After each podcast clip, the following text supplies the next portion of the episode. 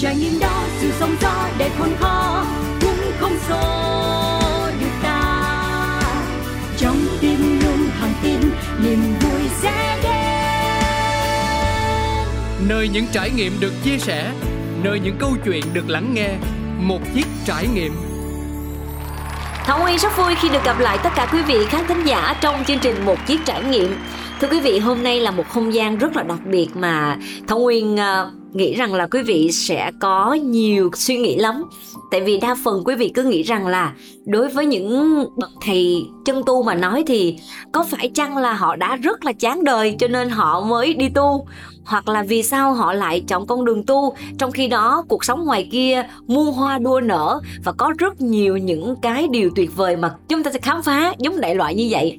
Nhưng mà thảo nguyên nghĩ rằng là đối với mỗi một người mà nói thì đều có những cái lý tưởng khác nhau. Và ngày hôm nay thì thảo nguyên lại muốn mời quý vị sẽ cùng trò chuyện với đại đức thích khải thành để quý vị nghe nhiều hơn về lý tưởng và vì sao đi tu. Đi tu có phải là mình từ bỏ hết tất cả mọi thứ ở cái hồng trần này và mình chỉ có tu tập thôi? Thì Thảo Nguyên sẽ mời quý vị cùng có một cuộc trò chuyện rất đặc biệt với thầy Khải Thành trong uh, chương trình một chiếc trải nghiệm ngày hôm nay.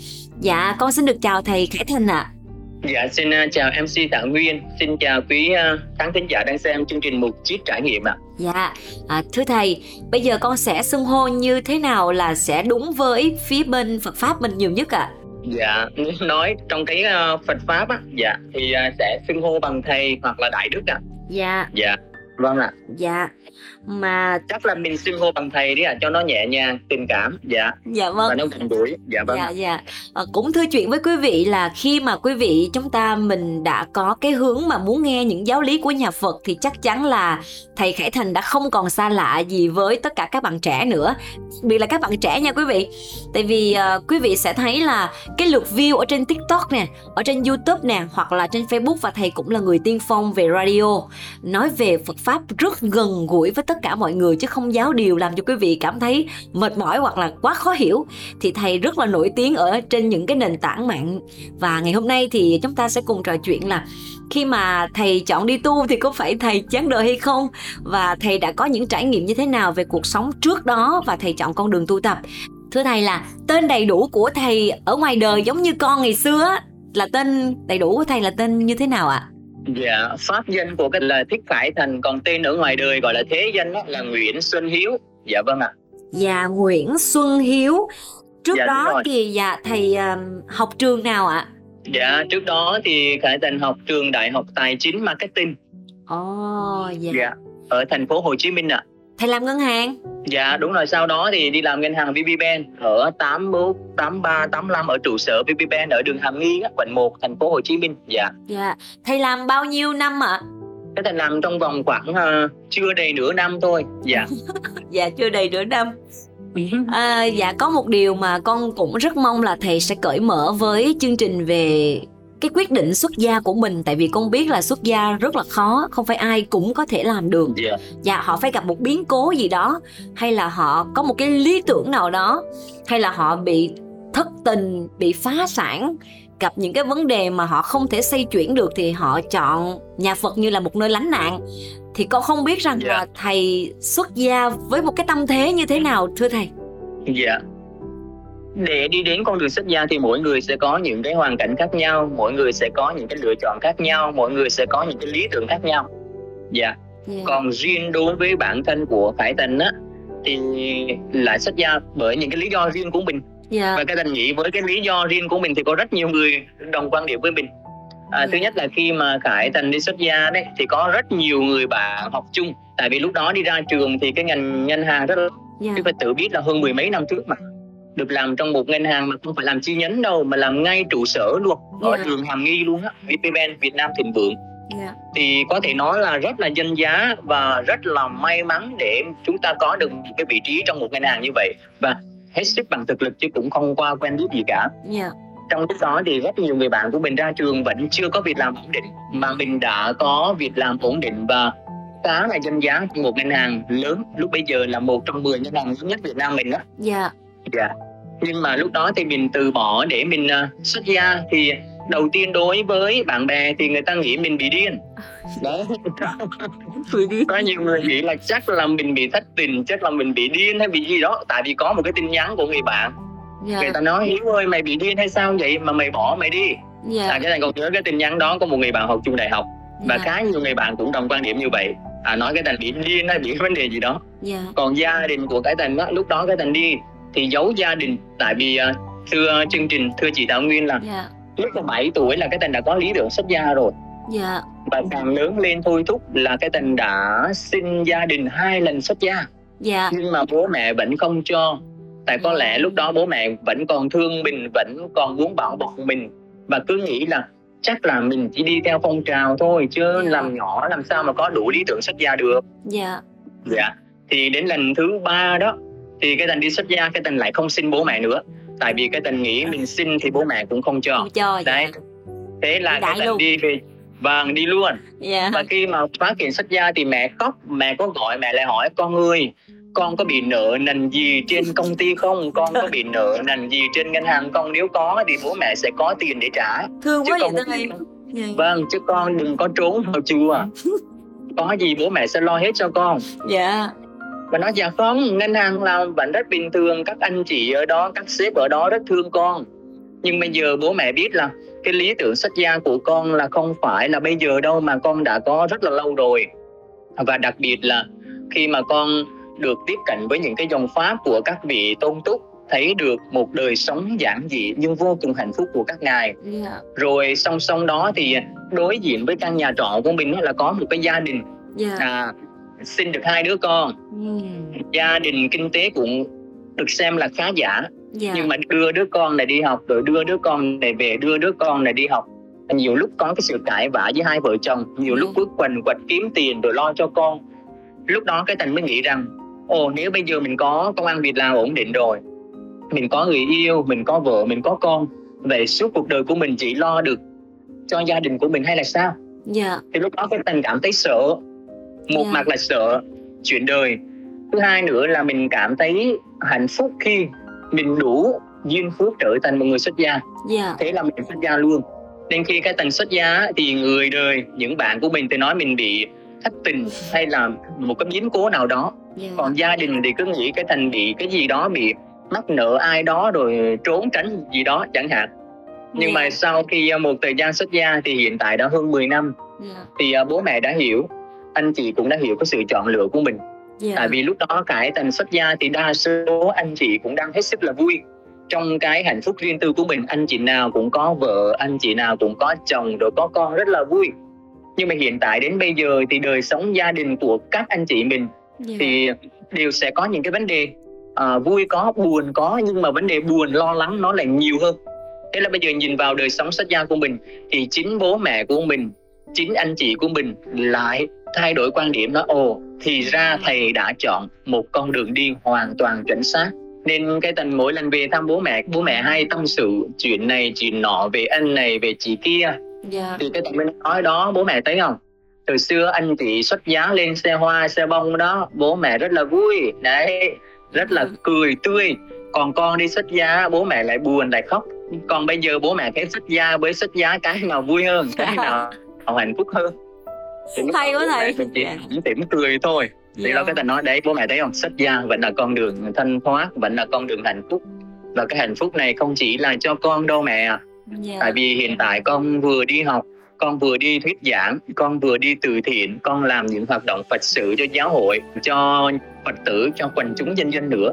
Nên con cảm thấy hạnh phúc con chia sẻ hạnh phúc đó với mọi người thì mọi người cảm thấy rất là hạnh phúc yeah. và những người bạn cũng vậy, những người bạn cấp 3 những người bạn cấp 2 thậm chí những người bạn đại học đã tìm tới mình. Bây giờ thì các bạn đã có gia đình đa số hết 80% đã có gia đình rồi. Thì bây giờ các bạn lại có một cái nhận định, thế là sự quyết định của bạn Hiếu đã chính xác, đã chuẩn xác.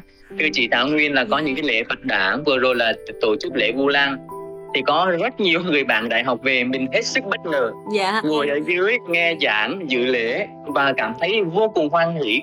Và đặc biệt những thầy cô giáo mà dạy mình từ cấp 2, cấp 3 và đại học khi biết mình xuất gia thì cũng đã tìm tới chùa Pháp Bảo. Dạ. Cái nơi mà Cải Tần đang tu tập á thì cũng tới đó để mà hộ đạo để mà cùng ăn bánh xèo cùng ăn những món ăn chay cùng chia sẻ. Và quý thầy cô cảm thấy rất là tự hào khi có một người học sinh của mình đã chọn một con đường cao thượng như vậy. Dạ vâng. Dạ. Ờ, cũng thưa với quý vị là khi mà nghe câu chuyện của thầy Khải Thành thì Tảo Nguyên cũng có những cái suy nghĩ riêng cho mình. Và mỗi người ai cũng đều muốn tìm cho mình một cái nơi an lạc nhất ở trong tâm hồn nhưng mà không phải ai cũng đủ bản lĩnh để đi đến con đường xuất gia mà đa phần người ta sẽ chọn xuất giá dạ. Dạ và nếu như mà quý vị có dịp thì Tổng Nguyên uh, nghĩ rằng là quý vị nên về với chùa Pháp Bảo ở Đồng Nai. Đây là một ngôi chùa tọa lạc ở sâu bên trong và có rất nhiều những cảnh quan mà quý vị ai mà yêu cái hồn của xứ Huế thì quý vị có thể đến đây và quay trở lại với câu chuyện của thầy. Thì con biết rằng là nhiều người nghĩ rằng là đi tu thì chắc là bị thất tình, bị điên, bị khùng hoặc là không có tự làm chủ được cái vận mệnh của mình cho nên là Dạ. mới gửi gắm vào à, nhà Phật. Hôm nay được trò chuyện với thầy là một duyên lành và không phải ai cũng có thể có một cái cuộc trò chuyện như vậy thì thầy có thể à, cho quý vị khán thính giả được biết rằng là trước khi mà mình muốn đi tu và ở trong một ngôi chùa nào đó được trụ trì đồng ý và sau đó mình trở thành trụ trì thì mình sẽ trải qua những cái khó khăn và những cái bước đi như thế nào thưa thầy để cho mọi người thấy là đi tu không phải là một chuyện dễ dàng ạ Dạ. Ban đầu thì ờ, chúng ta muốn xuất gia thì nó có một quá trình. Từ một người là biết đến đạo Phật đến một người là yêu mến đạo Phật. Rồi bước thứ ba là chúng ta phải hiểu biết về đạo Phật. Và bước thứ tư là chúng ta đủ lý tưởng để trở thành một trưởng tử của Như Lai tức là đủ lý tưởng để xuất gia trở thành một người xuất gia. Là như vậy. Và khi lý tưởng của mình là như vậy trải qua những bước đó là biết này rồi chúng ta yêu mến này rồi chúng ta hiểu này rồi chúng ta đủ lý tưởng đó là việc của mình. Dạ. Tuy nhiên khi mình vào chùa rồi lý tưởng là việc của mình hiểu biết là việc của mình à, mong muốn xuất gia là việc của mình. Nhưng để được trở thành một người xuất gia thì phải có một thời gian gọi là thử thách một thời gian gọi là tập sự. Dạ. Mà ở ngoài đời gọi là đi thực tập đó chị Nguyên ạ. Dạ. Dạ đi thực tập rồi làm vài tháng lúc đó mới được vào chính thức thì trong chùa cũng vậy thôi. Dạ. Dạ. Thì chúng ta phải có một quá trình gọi là công quả xuất gia. À dạ trong cái vấn đề công quả xuất gia đó chúng ta sẽ tập oai nghi tế hạnh đi đứng nằm ngồi của một người xuất gia. Chúng ta sẽ có những thời khóa y như người xuất gia. Để xem thứ nhất bản thân của mình có phù hợp với môi trường xuất gia đó hay là không. Thứ Dạ. hai là vị thầy trụ trì ở đó nói riêng cũng như đại chúng ở đó nói chung. Để xem thử cái phong cách của mình cái đời sống của mình cái tâm của mình có phù hợp trở thành một người xuất gia hay là không? Dạ. Thì lúc đó hội tụ hai yếu tố. Một mình cảm thấy rất là phù hợp với cái đời sống xuất gia. Và vị thầy trụ trì đại chúng ở đó cũng cảm thấy mình phù hợp với đời sống xuất gia. Thì nhân duyên phước báo đầy đủ thì sẽ có một cái buổi lễ gọi là buổi lễ thế pháp thế pháp có nghĩa là cạo tóc đó, Dạ, xuất dạ. gia. Thế pháp Dạ. thì sau khi mình cạo tóc xuất gia thì ít nhất phải 2 năm gọi là tịnh nhân là chúng ta mới gọi là tập sự. À mới tập sự. Giống như mình đi làm mà chưa có biên chế đó chị Nguyên ạ. Dạ. Dạ thì hai năm đó thì mình ờ, chỉ mang một cái áo màu lam thôi chứ không có bất cứ một cái tấm y nào cả không có bất cứ một cái tấm y vàng nào cả. Nếu chúng ta công quả nếu chúng ta tu tập tốt tiến bộ thì hai năm thì ta sẽ được đi thọ tức trở thành một chú tiểu. À, wow. Chú tiểu gọi là chú sa di thì lúc đó sẽ thọ 10 giới trở thành một chú sa di. Thì lúc đó bên trong sẽ mặc một cái áo hậu màu lam còn bên ngoài sẽ đắp một cái tấm y. Và tấm y chỉ có một mảnh thôi dạ. là màu vàng. Rồi sau đó từ sa di tiếp tục tu tập làm phật sự công quả 2 năm nữa. Nếu tốt nếu đầy đủ điều kiện sẽ thọ giới tỳ kheo 250 giới tỳ kheo để trở thành một vị tỳ kheo như là Khải Thành hiện tại trời À. ơi. Rồi sau đó là chúng ta ít nhất phải có 5 năm tỳ kheo tức là từ lúc thọ tỳ kheo cho đến hiện tại là phải 5 năm. Nhiều công tác Phật sự nhiều sự cống hiến đầy đủ nhân duyên. Dạ. Rồi lúc đó mới có cơ hội có điều kiện để bổ nhiệm trụ trì. Hàng nghìn tăng ni mới có được một người bổ nhiệm trụ trì thôi. Ồ, tại vì có nhiều nơi là tăng ni thì rất là đông nhưng số lượng chùa là ít dạ. Dạ ngoài vấn đề điều kiện 5 năm tỳ kheo thì gồm có nhân duyên gồm có phước đức hay là mình nói là có một cái sứ mệnh nữa thì vị tăng vị ni đó mới là một vị trụ trì. Dạ nên trải qua rất nhiều những cái không phải khó khăn mà chúng ta gọi là trải qua rất nhiều những cái trải nghiệm để mình có thêm cái kiến thức mình có thêm kinh nghiệm mình có thêm những cái chất liệu của tu tập thì mình mới đảm nhận được những cái sứ mệnh càng ngày càng cao từ một người mới tập tu cho đến những người tập tu thực sự cho đến những chú tiểu rồi cho đến những vị tỳ kheo rồi cho đến vị trụ trì thì tất cả nhiệm vụ trách nhiệm ở đây chúng ta không có quyền lợi mà chỉ có trách nhiệm thôi yeah. Dạ. và để mình đáp ứng được những cái trách nhiệm lớn lớn dần lớn dần lớn dần như vậy thì một mình phải có sự trải nghiệm trải nghiệm trải nghiệm để có thêm chất liệu thứ hai mình phải có sự tu tập tu tập tu tập để mình có sức mạnh thứ ba phải làm rất nhiều những công đức nữa để chúng ta có phước đức thì như vậy mới hội tụ được những yếu tố đó thì chúng ta mới thành tựu rồi chúng ta mới đủ khả năng và trọng trách để gánh vác những trách nhiệm ngày càng lớn hơn là như vậy ạ. Dạ.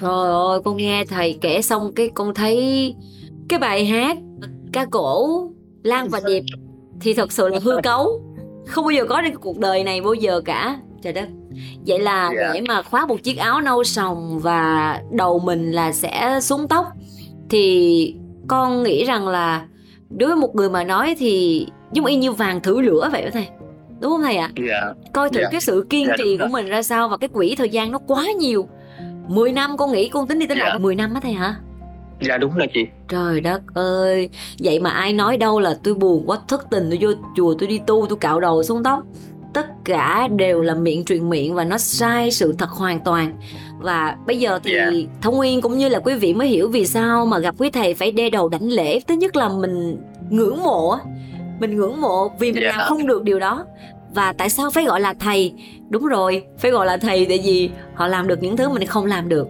dạ và cảm ơn thầy rất nhiều về câu chuyện này để cho quý vị hiểu rằng là à một khi đã khoác áo đi tu rồi thì đó không phải là cái chuyện là à, thích thì làm thích thì thôi mà nó trải qua một quá trình gian nan vô cùng tận dạ rất là yeah. hay dạ. dạ thêm nữa là con cũng được biết là thầy mới vừa nhận bằng thạc sĩ phải không thầy dạ vâng ạ cái ta mới nhận được khoảng ba hôm dạ dạ thầy có thể nói một tí dạ. xíu về cái bằng này không tại vì đa phần quý vị nghĩ vậy nè đi tu á là sẽ ở trong chùa sẽ không có đi đâu dạ. sẽ không có được đi học chỉ suốt ngày ở trong chùa thôi thì mới là đi tu ai mà đi xe hơi dạ. ai mà xài điện thoại ai mà làm cái gì đó công tác ở bên ngoài thì nói ủa cái người đó tu mà sao học hành gì là làm là làm, làm, làm. thì thầy có thể nói một dạ. tí xíu về cái việc là đi tu mà vẫn phải học vì sao phải học thưa thầy dạ ở đây á cả đời lãnh đạo thì chúng ta đều phải học để có kiến thức. Tại vì có một câu của một vị hòa thượng tạ kính à, đã dạy rằng nếu mà học á mà không tu á thì giống như một cái đại đựng sách tuy nhiên nếu tu mà không học á thì giống như tu mù vậy đó. Dạ. Nên là một tăng ni cũng như là một phật tử là phải tu là phải học và đặc biệt đối với khải thành đang chọn cho mình một cái sứ mệnh đó là sứ giả như lai yeah. Dạ. tức là đem những cái đạo lý của phật đến với mọi người thì mình càng phải học nhiều hơn nữa càng phải tu nhiều hơn nữa và mình còn trẻ cái uh, trí nhớ của mình cái trí tuệ của mình cái nhận thức của mình vẫn còn khá là sáng suốt và tiếp thu được nhiều những cái kiến thức thì phải đi học để thứ nhất là bổ sung cho những cái kiến thức của mình thứ hai nữa để mà trao dồi những điều mình đã có làm cho nó trở nên tốt hơn yeah. Dạ. lúc đó chúng ta mới đủ những cái kinh nghiệm đủ những cái trải nghiệm đủ những cái kiến thức đủ những cái trí tuệ trong đạo phật để mà truyền trao đạo phật giáo lý đến với mọi người dạ vâng. thực thật sự là với quý uh, khán thính giả đang nghe chương trình đó có thể nói là đạo phật đến với mọi người là số đông và trong số đông đó thì có rất nhiều tầng lớp có rất nhiều những căn cơ có rất nhiều những người đến với đạo Phật với những cái xu hướng khác nhau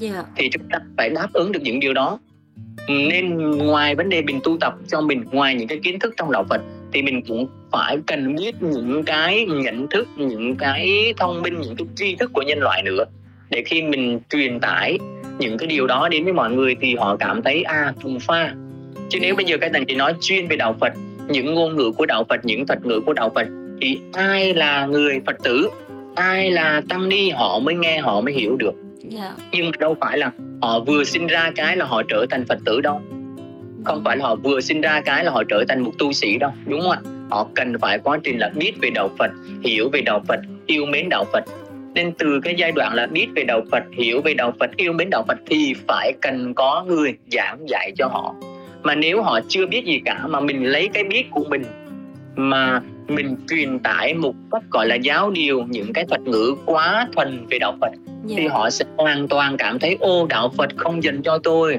đạo Dạ. Phật chỉ dành cho những người xuất gia thôi đạo Ừ. Phật chỉ dành cho những người chuyên tu thôi thì lúc đó rất nhiều người không tiếp cận với đạo Phật dạ. thì lúc đó đạo Phật sẽ mất đi cái tính chất là vì lợi ích của số đông theo lời dạy của Đức Phật dạ. vì vậy nên cái thành học rất là nhiều dạ. tại là cái thành đã có hết hai bằng đại học rồi. Ồ, và vừa rồi đã tốt nghiệp thêm thạc sĩ tôn giáo học nữa.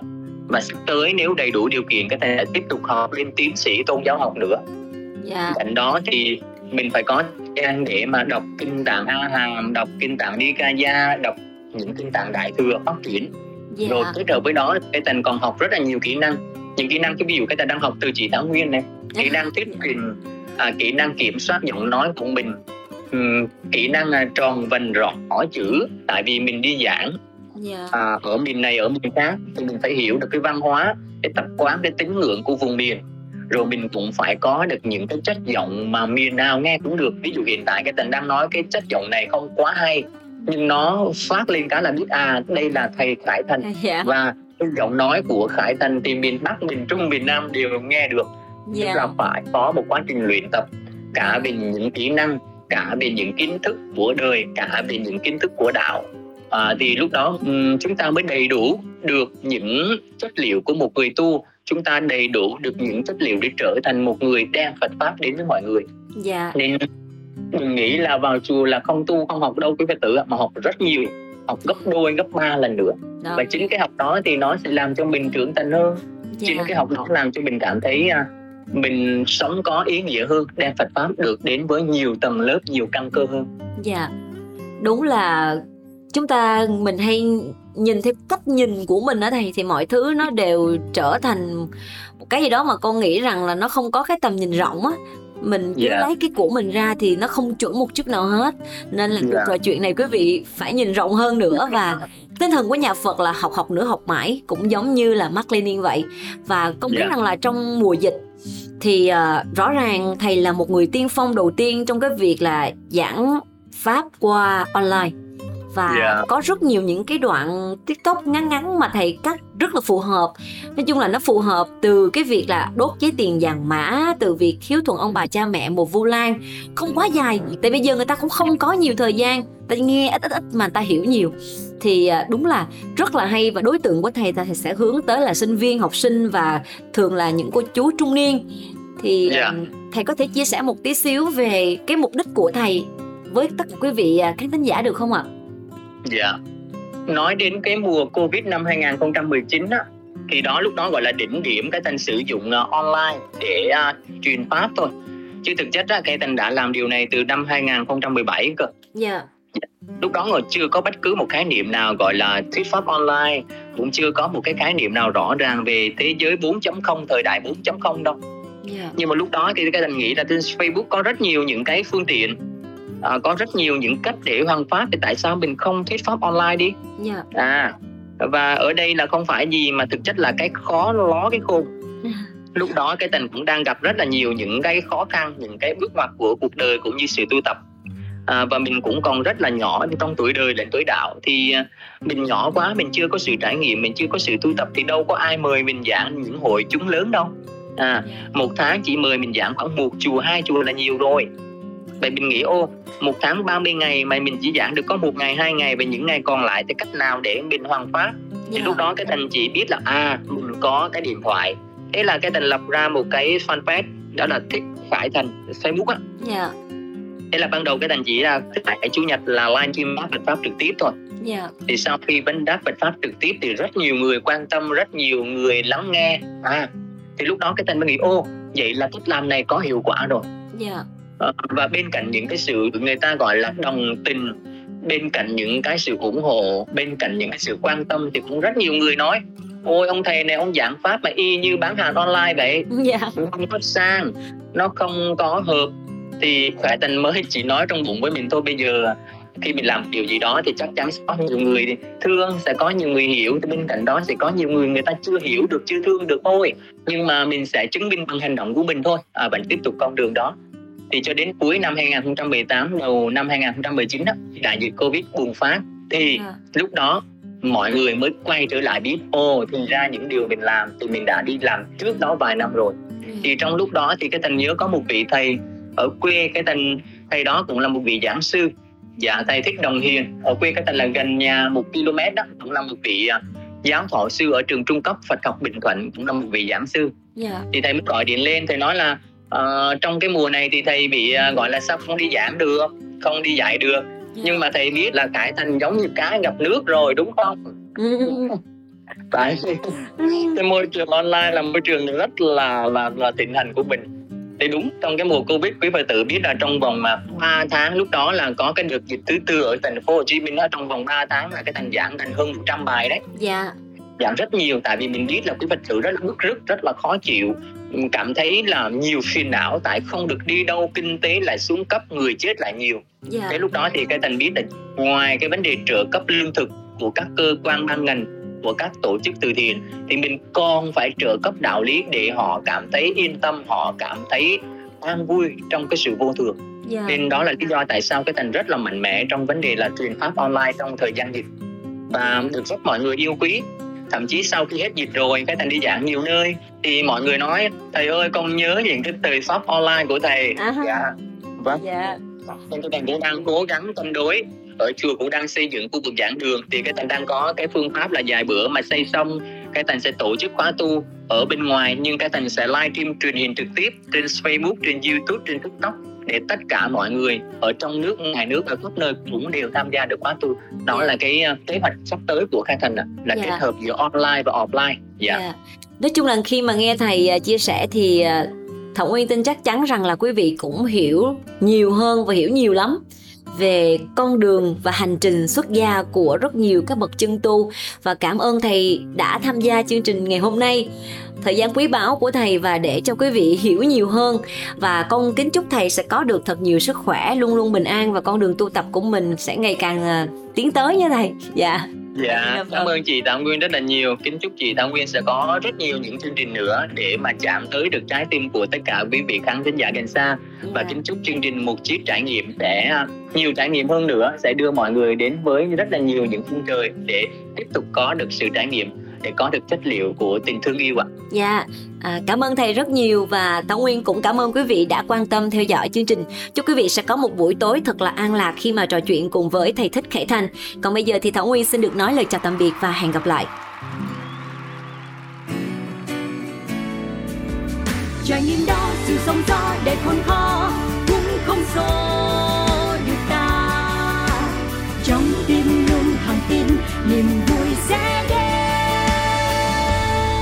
nơi những trải nghiệm được chia sẻ, nơi những câu chuyện được lắng nghe, một chiếc trải nghiệm.